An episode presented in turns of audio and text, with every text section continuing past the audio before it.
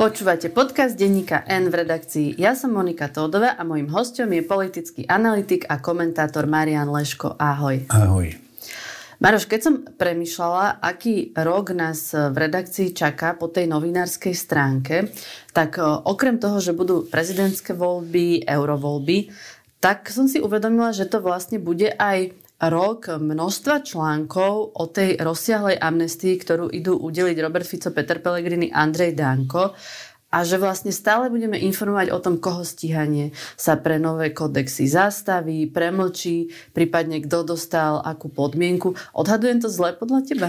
Podľa mňa to odhaduješ veľmi dobre. Ja som si tiež uvedomil, že čím tretia Mečarová garnitúra končila, tým štvrtá Ficová garnitúra začína. Ono je to naozaj amnestia. Nie je to amnestia de jure, ale je to amnestia de facto, pretože za Mečiarových čias potreboval vtedajší premiér amnestovať zmarené referendum a únos prezidentovho syna.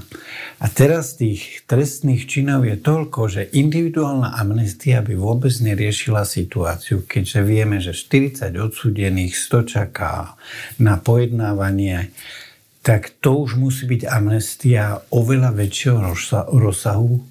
Musia, museli zmeniť trestné kódexy, aby ochránili svojich ľudí. Z tohto hľadiska ja osobne si myslím, že Ficová amnestia de facto je oveľa horšia, ako bola Mečerová amnestia individuálna v dvoch prípadoch.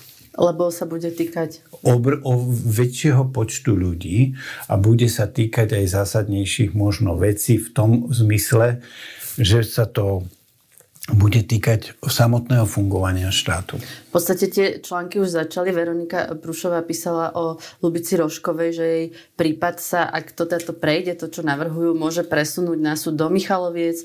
Zrazu už tam bude možná tá podmienka. Čiže takto to bude.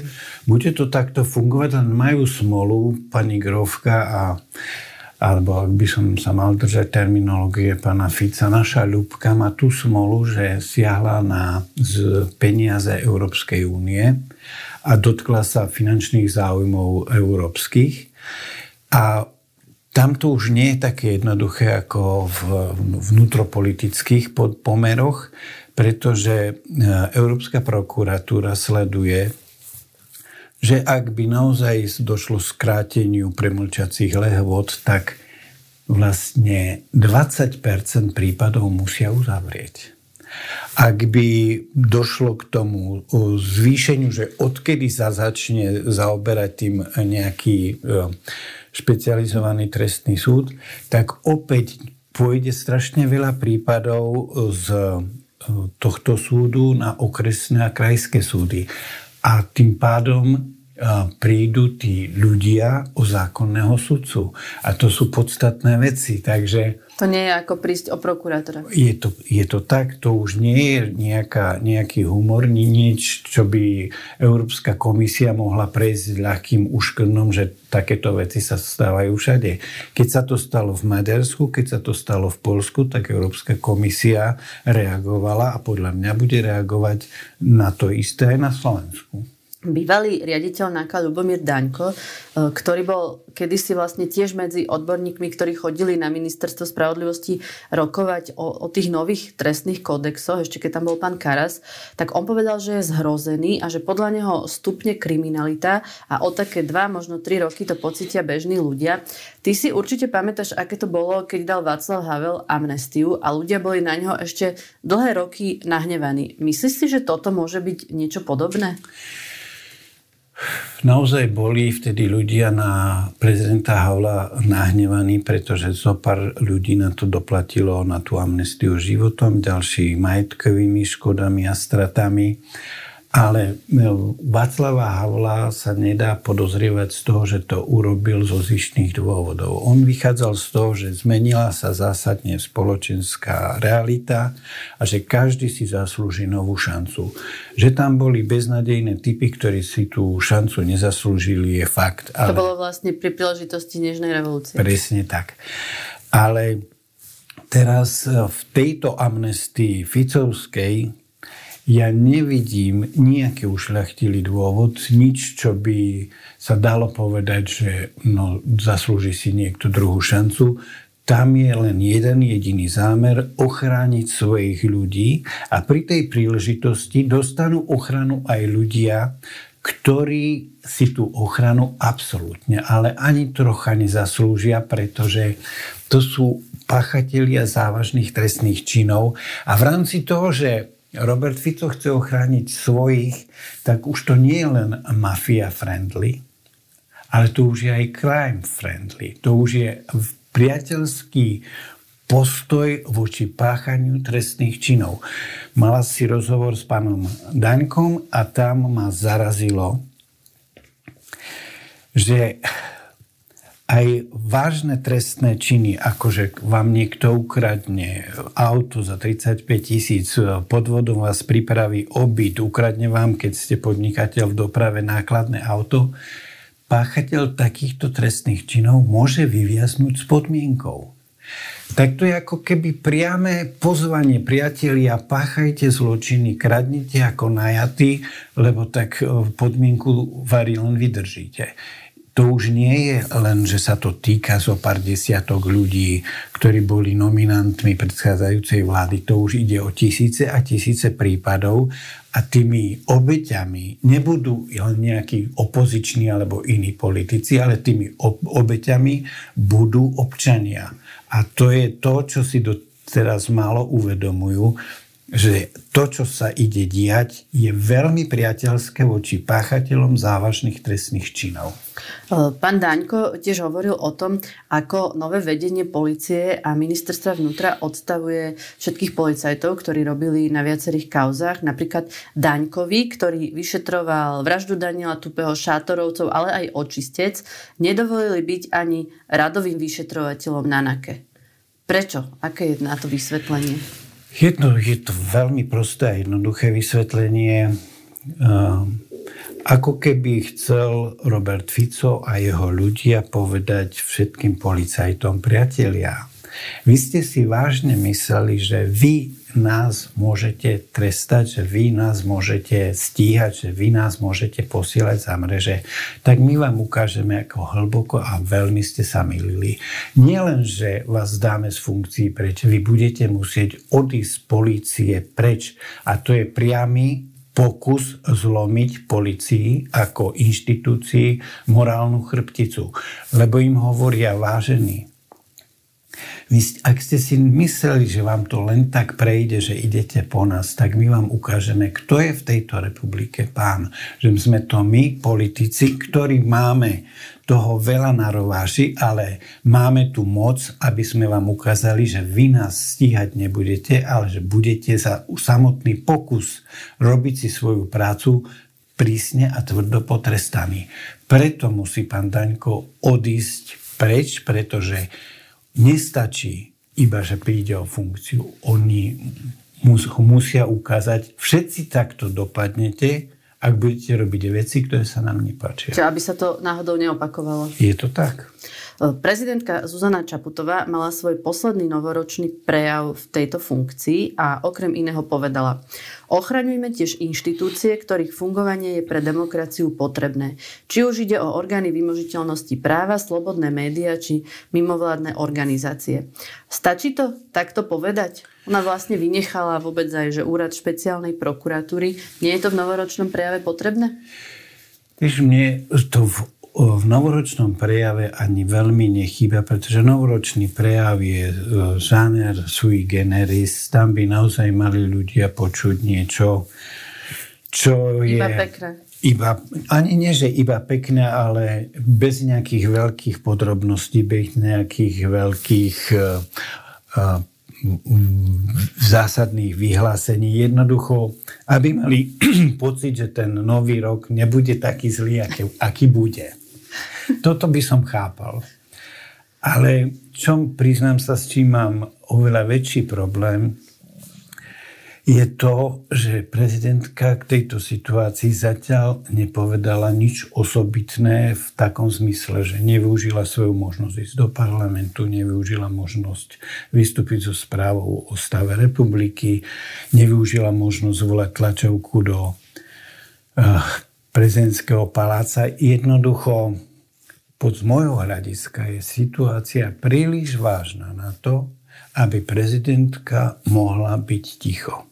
Jedna vec je rečniť pri odovzdávaní bielých vrán, ako oceňuje hodnoty a to, že sa niekto správa podľa všetkých kritérií občianských cností. A druhá vec je nepovedať nič v situácii, keď sa z ľudí robia biele vrany v priamom prenose. Lebo to, čo sa deje s tými piatimi vyšetrovateľmi, to je vý, výroba bielých vrán.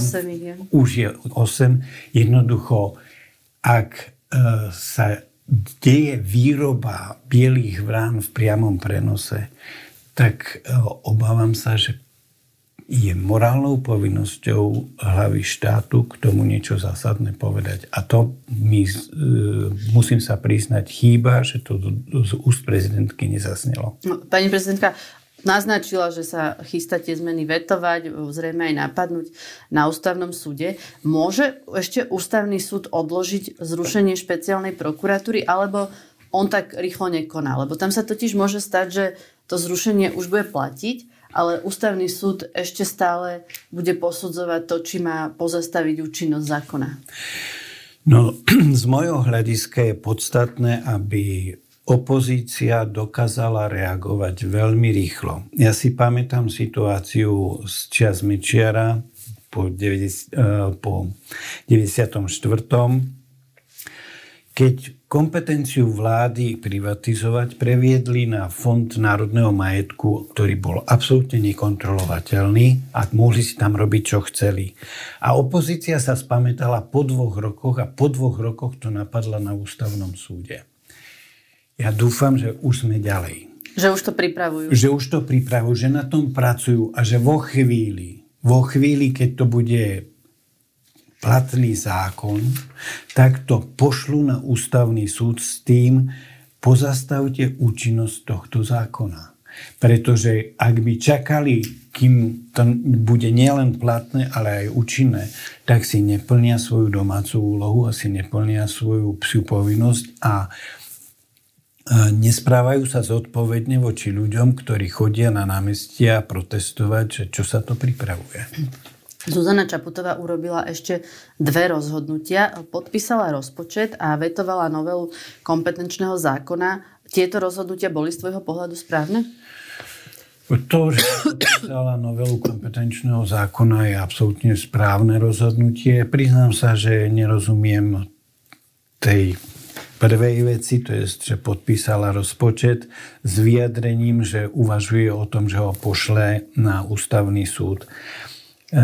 Podľa mňa chce od ľudí príliš veľa, kladie na ľudí príliš veľké nároky na to, aby ju mohli chápať. Ak mám voči niečomu ústavné výhrady, tak to nemôžem podpísať. A ak to podpíšem, tak je ťažko pochopiteľné, že mám voči tomu ústavné výhrady. Čo už Zuzana Čaputová rezignovala na, nejakú na nejaké robenie veľkej politiky? Uh, sú také náznaky, že nejde do niektorých vecí a konfliktov a sporov s takým nasadením, aký aké si tie spory vyžadujú. Do chvíle, do poslednej chvíle, kým bude v úrade, je prezidentkou, je hlavou štátu, je zodpovednou osobou za to, že či bude alebo nebude niektoré veci tolerovať. A ja by som očakával, že e, túto svoju povinnosť e, si pani prezidentka uvedomuje a bude podľa toho konať. Novoročný prejav mal aj Peter Pellegrini ako predseda parlamentu a v ňom kritizoval politikov, ktorí vedome a systematicky rozoštvávajú ľudí. Stavať celú svoju politickú existenciu na šírení zla a nenávisti je nielen úbohé, ale pre spoločnosť aj mimoriadne nebezpečné, povedal. To o kom hovorí? No Peter Pellegrini si od nás očakáva, že mu uveríme, že hovorí o Matovičovi a bývalom Olano, teraz tzv. hnutí Slovensko, že hovorí o progresívnom Slovensku, o SAS a že hovorí o KDH. Ale každý, kto bol na Slovensku za posledné roky iba 5 minút vie, že to, čo pán Pellegrini, čo mu tak veľmi prekáža, tým sa vyznačujú práve strany, s ktorými je vo vládnej koalícii. Takže takýmito vyjadreniami sa pán Pellegrini v mojich očiach iba e, zosmiešňuje a strápňuje. No, on sa vyjadril aj k protestom e, proti zrušeniu špeciálnej prokuratúry a proti tým trestným kódexom a povedal, podľa mňa je balamutenie ľudí, keď im hovoria, že tým, že pôjdu na nejaké protesty, sa niečo zmení. Nezmení sa nič. E, budúci týždeň, 11. E, januára, bude ďalší protest. Je to naozaj zbytočné, aby tam ľudia chodili, môžu protesty niečo zmeniť? Pán Pellegrini si veľmi želá, aby mu ľudia uverili, že je to zbytočné, pretože pánu Pellegrini mu je určite veľmi, veľmi, veľmi nepríjemné, keď vždy, keď sa tam spomenie jeho meno, tak sa z masy demonstrantov ozve podržtaška. Nepočúva sa mu to ľahko. Ale... To sa inak aj dosť ťažko skanduje je to zl- ťažké slovo na podržtaška, ale už sa to ľudia naučili a nemyslím si, že to na to zabudnú. E, chce pán Pellegrini, aby sme si povedali, nemá to zmysel, rezik, dajme tomu pokoj, oni si aj tak spravia, čo budú chcieť. Je celkom možné, že si spravia, čo budú chcieť, ale ľudia majú právo a povinnosť vyjadriť k tomu svoj názor a vyjadriť svoj postoj. A to, že sa to pánu Pelegrimiu nepáči, že sa nás snaží presvedčiť o zbytočnosti takýchto krokov, tak to hovorí len o tom, že to má zmysel. Bude veľká zima, budúci týždeň má sa ochladiť. Čiže by si ľuďom povedal, že má to zmysel, aby prišli. Uh, už len podľa toho, čo o tom hovorí pán Pellegrini, každému rozumné uvažujúcemu človeku musí byť jasné, že by pánu Pellegrini mu urobili veľkú radosť, keby neprišli. No on ešte povedal, ja si myslím, že tie protesty budú mať iný význam ako boj za prokuratúru a bude to súčasť prezidentskej kampane. Sú tie protesty o prezidentských voľbách, ako hovorí Pellegrini, a nie o prokurátoroch, policajtoch a trestných kodexoch? Pán Pellegrini e, vydáva dôsledok za príčinu a naopak.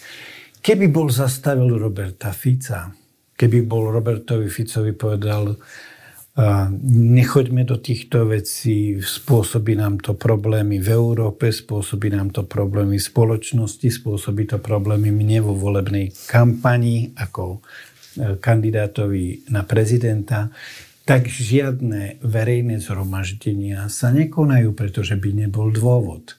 Tie zhromaždenia sa nekonajú kvôli tomu, že uh, chce niekto prekaziť alebo poškodiť jeho kandidatúru. Tie e,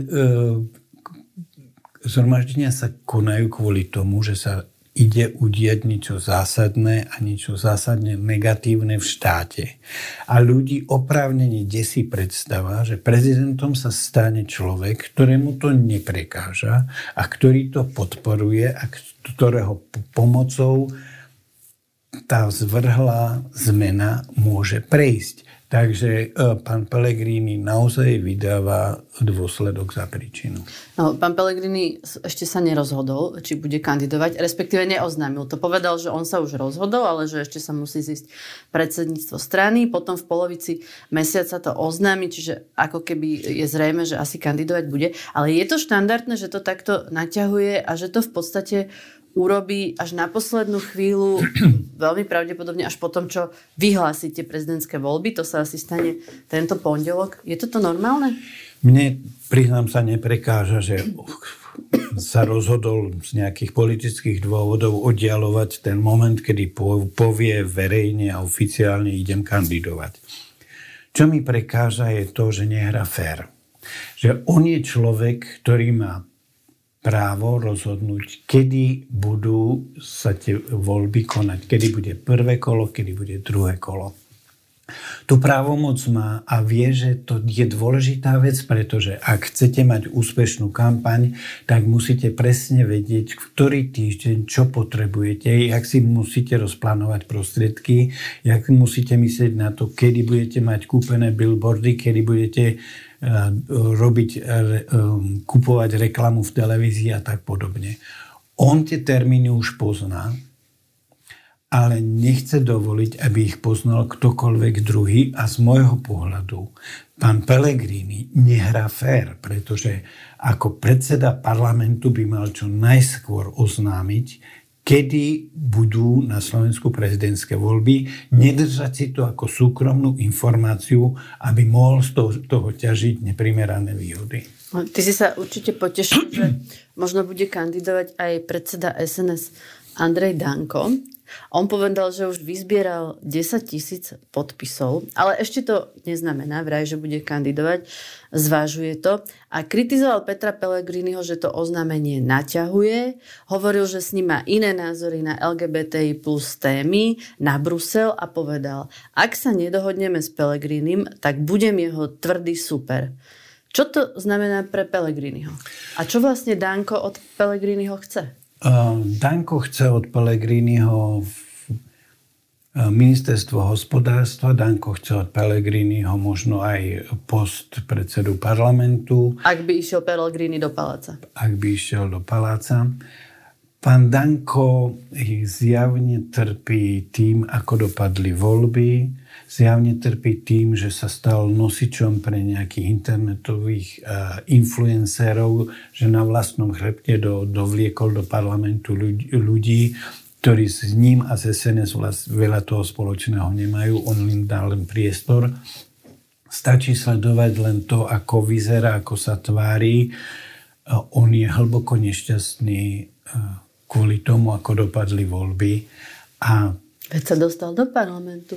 Pre ňo je to málo. Pre ňo je to málo, pretože on bol zvyknutý na to, že je dôležitý človek, ústavný činiteľ, že všetko sa točí okolo neho. A Veď teraz... aj ochránku mu pridelili, aby, aby bol dôležitý. Všetko je to málo. Pán Pellegrini chce opraviť výsledky volieb politickými prostriedkami. Pán Danko. Pán, som. Ospravedlňujem sa, pán Danko chce opraviť výsledky volieb politickými prostriedkami, nátlakom a už to závania až priamo vydieraním. No, on aj naznačil to, že čo to slovo tvrdý super znamená. hovoril, že občania by mali o, prezidento, o prezidentovi vedieť všetko, vrátanie jeho orientácie, či manierov, správania sa, či finančnej hotovosti. Každý kandidát sa má pripraviť nielen na to, či sa vie usmievať alebo hovoriť nemecky, hovoriť nemecky, rusky či anglicky. Musí povedať, koľko má detí, koho má rád, s kým žije, z čoho je financovaná kampaň a potom si ľudia vyberú. Alebo povedal, ak idete za prezidenta, novinári vás doslova vyzlečú, budú sa pozerať, kto je prvá dáma. Bude Dánko útočiť na súkromie Petra Pellegriniho? Nie, to tu už nie je otázka, či bude, lebo on už, už to urobil. Už tým, čo si prečítala, už to urobil. Ale otázka je, ako ďaleko v tomto smere chce zájsť a čo všetko chce, aby z jeho úst na adresu pána Pellegriniho odznelo. Bude to pre Pellegriniho vážny problém a nielen pre neho, ale aj pre Fica, pretože ak sa mu dvaja partnery v koalícii takto rozhádajú, tak e, to už nie je spor o nejaký detail, ale je to spor e, personálna čelná zrážka a môže to rozkolísať aj koalíciu, aj vládu. E, bude na Ficovi, čo urobí v najbližšom období, či zarazí Dankov apetít a Dankov chuť na to, aby dostal ďalšie posty, ďalšie funkcie, ďalšie privilegie a neviem, čo všetko si, na čo všetko si Danko spomenie, alebo či mu nechá voľnú ruku. Ak by mu nechal voľnú ruku, tak by to mohlo spieť k tomu, že by tá koalícia sa mohla otriasť v samotných základoch. Ale máš pravdu, že je Danko nespokojný, lebo on ešte povedal, že hlas je malý smer a popísal aj tie rokovania hlasu po voľbách. Vybrali si ministerstva, ktoré chceli a nám hodili omrvinky, ohlodané kosti. to je ministerstvo kultúry alebo ministerstvo životného prostredia či ministerstvo športu, omrvinka a ohlodaná kosť? Uh, ako sa to hovorí, kto nie je spokojný s tým, čo má, nezaslúži ani nezaslúži si ani to, čo má. Takže pán Danko naozaj pokúša osud, pretože ak by ešte troška viac pritlačil, tak prekročí mieru, za ktorou už nebude nielen pre Pelegriniho ani pre Fica priateľný partner. A všetci dobre vieme, že ako sa uplatnil v jeho prostredí pán Taraba, takže môže si na svoju hlavu privolať ďalšie e, komplikácie. Ak do toho pôjde, tak musí rátať s tým, že už to bude naozaj vážny spor a že to sa neobí, nezaobíde pri tom, že niekto potom povie, čo koho zaujíma, to, čo táral pred dvomi, tromi dňami. Bude to vážny konflikt. Môže sa Fico dohodnúť s Tarabom a vynechať Danka? Môže sa, pokojne sa to môže stať. Ako môže Ivan Korčok vyhrať tieto voľby? No tak to je otázka na Ivana Korčoka, na jeho volebný štáb, na jeho o, politických marketérov. Ja som mal tom, tú možnosť, že som sa párkrát e, s pánom Korčokom stretol no, medzi štyrmi očami. A ja by som povedal tak, že on je v súkromí mm, empatický človek so zmyslom pre humor a jeho problém i možno je v tom, že ho tak doteraz ľudia nevnímajú. Odporučil by som mu teóriu zdania slávnu. Nie je dôležité len byť, ale aj zdať sa. Podľa mňa, ak by som mu niečo mohol poradiť, hoci nie som marketer a, a nie som jeho volebný štáb, aby bol sám sebou v tej volebnej kampani, lebo len v tom prípade mu to môže eh, výjsť tak, že sa stane prezidentom Slovenskej republiky. No, Ivan Korčok tento týždeň reagoval na hoax o tom, že má americký pás. Vieme, že pred poslednými parlamentnými voľbami dva dní pred nimi sa objavila dokonca falošná nahrávka medzi mnou a predsedom, predsedom PS Michalom Šimečkom. Sme pripravení na to, že aj v tej prezidentskej kampanii sa môžu objavovať takéto deepfake audio, možno falošné fotky? Nie sme pripravení a nebudeme pripravení. Ani nejaká veľká diskusia tu o tom neprebehla? Nie. E, faktom je, že na Slovensku majú úspech fejky, ktoré sú úplne primitívne, ktoré sú tupé, až to bučí z nich. Veď práve aj mne sa zdalo, že tomu nikto nemôže uveriť, že vlastne to je a tak majú hlúpe. úspech. A majú úspech. My nie sme pripravení zvládnuť uh, fejky, ktoré sú na prvý pohľad fejkami a blúdmi a nezmyslami. Vo chvíli, kedy by niekto sa sústredil na sofistikované fejky, deepfakey, tak nemá proti k ním kto bojovať, pretože táto vládna zostava ako prvé urobila to, že zlikvidovala všetky útvary, všetky uh, skupiny, ktoré sa týmito fejkami zaoberali. A, na, u, u, a to už boli profesionáli. To boli profesionáli a mali záujem verejnosť informovať. Pozor, toto je fake, toto je fake, toto nie je pravda. Teraz to nikto nerobí. Pretože garnitúra, ktorá sa dostala k moci, aj vďaka práve týmto fejkom, vďaka vychvaľovaniu tzv. alternatívnych médií, nemá najmenší záujem hovoriť o fejkoch a takto do široka otvorila dvere. Nech sa páči, každý fake, ktorý si dokážete vymyslieť a ktorý nám pomáha, uplatnite ho, šírte ho, šírte ho máte naše posvetenie. Eh, ešte keď sme pri tých prezidentských voľbách. Tento týždeň mal bývalý prezident Rudolf Schuster 90 rokov. Maroš, ako si ty na ňo spomínaš? Ja musím povedať, že v roku 2004 som s ním bola na jeho poslednej služobnej ceste v Egypte, kde bral aj novinárov, takže som vďaka nemu videla všetky pamiatky a pyramídy uh, za týždeň. Čiže ty máš akú spomienku na pána Šustra a aký to bol vlastne prezident? No, keď si spomenula ten Egypt, tak ja si pamätám, že v 2004 už fungovala tá relácia s 7 do ktorej som chodieval a tam bola taká téma, že pán Šuster povedal pod pyramídou, že chvíľu nedávali pozor a už som bol hore.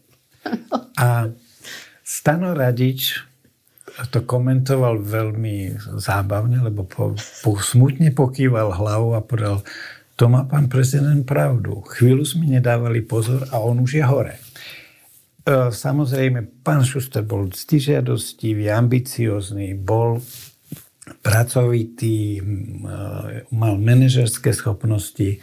Treba uznať, že sa v zásadných a základných veciach zaslúžil o republiku, zaslúžil sa o túto krajinu, pretože bez jeho SOP by nebola ústavná väčšina, bez jeho SOP by sa nepri, neprijala zmena ústavy, tak aby sme sa mohli stať členmi NATO Európskej únie. E, toto je všetká česť. E, pán Šuster osobne... SOP bola vlastne jeho strana. Áno. Musíš hovoriť Za... už aj pre mladých voličov, vieš? Zabudol som, že nie som práve najmladší. Takže bez jeho strany by sa naozaj e, neboli niektoré veci stali, ale po tej jeho nešťastnej nemoci tam došlo ako keby k zlomu a on stratil tých bývalých politických spojencov a začal si hľadať nových. A musím povedať, že ten príklon k tomu, aby začal spolupracovať s vtedajšou začínajúcou hviezdou politickou Robertom Ficom bol dosť očividný a dosť nešťastný. Ale keď to mám zhodnotiť celkové, plusy vysoko prevyšujú nad minusmi, takže veľká vďaka pánu prezidentovi Šusterovi za to, čo urobil a želáme mu nielen 100, ale ďalších 150 rokov. Tak e, to bolo od teba celkom pekné blahoželanie. Čo pozitívne by si chcel povedať na záver? No, to základné, čo ma potešilo, bolo aj to tretie verejné zhromaždenie, protestné zhromaždenie v Bratislave a ďalších miestach. Toho ma potešilo z toho hľadiska, že počet tých ľudí nejako neklesá. Ja by som si veľmi stúpa. Ja by som si veľmi želal, aby trend z konca minulého roku vydržal aj v novom roku, aby si ľudia na zlosť pánu mu povedali, má to zmysel, pretože sme občania a pretože sme presvedčení o tom, že to, čo chcete urobiť, je pre túto krajinu zle a že to prídu na tie námestia povedať. Takže toto je pre mňa najväčšie pozitívum uplynulých týždňov. Tak e, ďakujem veľmi pekne, že si prišiel. To bol Marian Leško. Ďakujem aj ja. A najbližšie môžete Mariana Leška počuť aj vidieť už 22. januára na debate Ako zachrániť demokraciu, ktorá bude v Prešove. Počúvali ste podcast v redakcii. Ja som Monika Tódová a do počutia na budúce.